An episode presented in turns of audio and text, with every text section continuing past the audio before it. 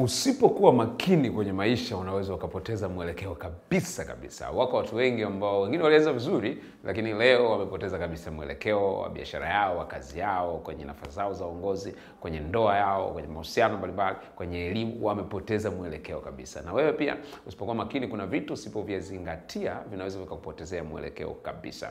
Na katika kusoma vitabu mbalimbali, kufuatilia maisha ya watu mbalimbali, kujifunza pia, nimegundua yako mambo takriban matano ambayo yanaongoza kuwapotezea watu mwelekeo katika maisha yao, na hayo ndio mambo ambayo lazima uyazingatie, la sivyo utaingia katika mkumbo wa watu ambao watajijutia kwa sababu wamepoteza mwelekeo wao. Jambo la kwanza kabisa ambalo linapoteza mwelekeo wa watu wengi, tunasema ni kufuata kila fursa nzuri wanayoiona kwenye maisha. Hautakiwi kufanya kila kitu kizuri kilichoko mbele yako, unatakiwa kuchagua kitu sahihi. Watu wengi sana, kwa sababu wanafuata fursa, sio kila fursa inayojitokeza ni ya kwako. Kwa maneno mengine, sio kila mlango unaofunguka mbele yako unatakiwa kuingia. Kuna milango mingine itakupeleka mahali ambako sio sahihi. Sio kila gari linalosimama mbele yako unatakiwa upande, unaweza ukatekwa. Kwa hiyo wako watu wengi ambao wamepoteza fursa kwenye maisha yao, ama wamepoteza mwelekeo kwenye maisha yao, kwa sababu wanataka kila fursa inayokuja mbele yao isiwapite. Kila fursa, chochote wanachokisikia, ili mradi wanaweza kukifanya, ili mradi wana pesa, ili mradi wana muda, wanaamua kukifanya. Hapana, hauchagui kufanya fursa kwa sababu una muda, kwa sababu una pesa, au kwa sababu una connection. Unachagua kutumia fursa kwa sababu ina uhusiano na kesho yako. Unaamua kuchagua fursa kwa sababu sio tu nzuri, lakini ni fursa sahihi kwenye maisha yako. Ukiwa mtu ambaye wewe kila fursa utaki ikupite, mwisho wa siku utajikuta hakuna cha maana unachofanya kwenye maisha, utakuwa unapiga mark time. Cha kwanza kabisa unatakiwa kuzingatia, usikimbilie kila fursa inayokuja. Chagua fursa maalum ambazo zinaendana na kile kitu unataka kufanya. Jambo la pili ambalo limewapotezea watu wengi sana mwelekeo ni kwamba ni kufanya mambo kwa kuhofia watu wengine.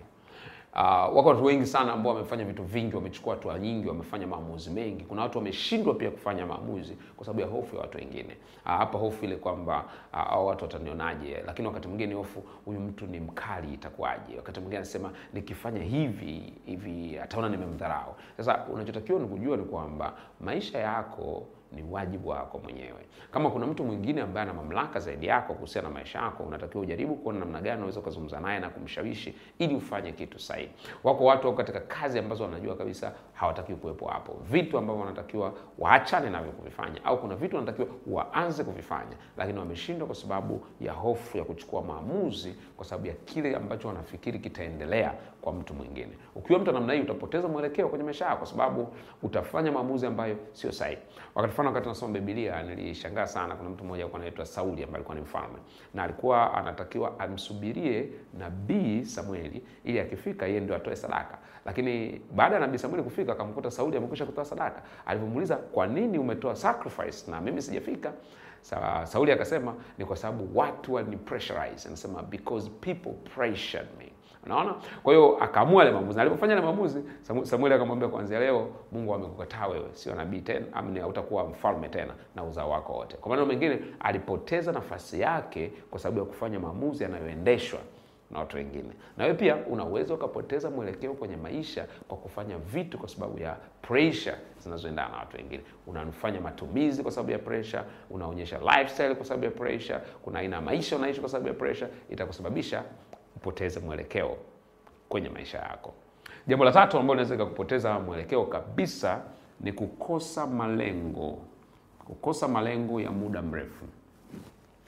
Unapokosa malengo ya muda mrefu, tafsiri yake ni kama vile hauna mwelekeo wa kudumu. Maanake wewe wakati wote unaweza ukageuka. Yaani unajua kama ni mtu ambaye anatoka hapa afu ameanza kupitia, ametoka Dar es Salaam kwa mfano, anaanza kupita barabara inayoelekea Morogoro, Arusha pengine na kuelekea huko um, mikoa mingine, alafu hajui lakini anaenda wapi, yeye anafuata tu barabara. Manake giza atakapomwingilia atasimama, kwa sababu hana malengo ya muda mrefu. Popote pale gari ikiharibika, atakaa, anaweza kukata wiki moja, hana shida. Mtu yote akimsimamisha atasimama, kwa sababu hakuna mahali ambako anaelekea. Unapokuwa una malengo ya muda mrefu kwenye maisha yako, ni kwamba utapoteza mwelekeo, kwa sababu utakuwa wakati wote, mtu yote anaweza kukugeuza. Unajua, ni kama siku umeamka, alafu una kitu cha kufanya mtu yote akikupigia simu akwambia, aise, naomba tukutane baadaye sehemu fulani, utaenda tu, kwa sababu una malengo ya muda mrefu. Jiwekee malengo ya muda mrefu ili usipoteze mwelekeo wa maisha yako. Jambo la nne ambalo limepotezea watu wengi sana mwelekeo katika maisha yao, tunasema ni kuwa bize sana kufuatilia maisha ya wengine kuwa bize sana kufuatilia maisha mengine. Unajua, si vibaya kujifunza kutoka kwa watu wengine, lakini mbaya kuwa kama ripota unafuatilia tu maisha mengine bila sababu ya msingi. Na wengi wamefuatilia maisha mengine na kuanza kujilinganisha, nasema huyu anafanya hiki na mimi nitafanya hiki, huyu anaenda hivi na mimi nitaenda hivi. Sasa hiyo inaweza ikakuathiri sana eh, na ikakupoteza mwelekeo, kwa sababu eh, kila mtu ana njia yake anayopitia, na kila mtu ana mbinu yake katika maisha, na kila mtu ana feva yake ambayo ameibeba, na kila mtu ana jukumu lake ambalo analitekeleza. Kwa hiyo wewe haitakiwi uishi kwa kujilinganisha na wengine, unatakiwa uishi kwa kuangalia, kujilinganisha kati ya ulipo na kule ambako unatakiwa kwenda. Kwa hiyo watu ambao wanapoteza mwelekeo ni wale watu ambao kila wakati wanajaribu kufuatia maisha. Amefanya nini? Amenunua viatu gani? Amenunua uh, nguo za namna gani? Amenunua gari ya namna gani? Amefanya amejenga nyumba namna gani? Ukiwa mtu wa namna hiyo utapoteza mwelekeo, kwa sababu maisha yako wewe yatakuwa hayana mpangilio maalum, kwa sababu chochote ambacho kinatokea kwa watu wengine ndicho ambacho kitakuwa kinaendesha maisha yako, na ukiwa mtu namna hiyo, kwa kweli huwezi kufika mbali sana. Jambo la tano la mwisho ambalo linapotezea watu wengi sana muda aa, na mwelekeo kabisa, ambalo wewe utakiwa kuliruhusu, tunasema ni kutojua uwezo wako.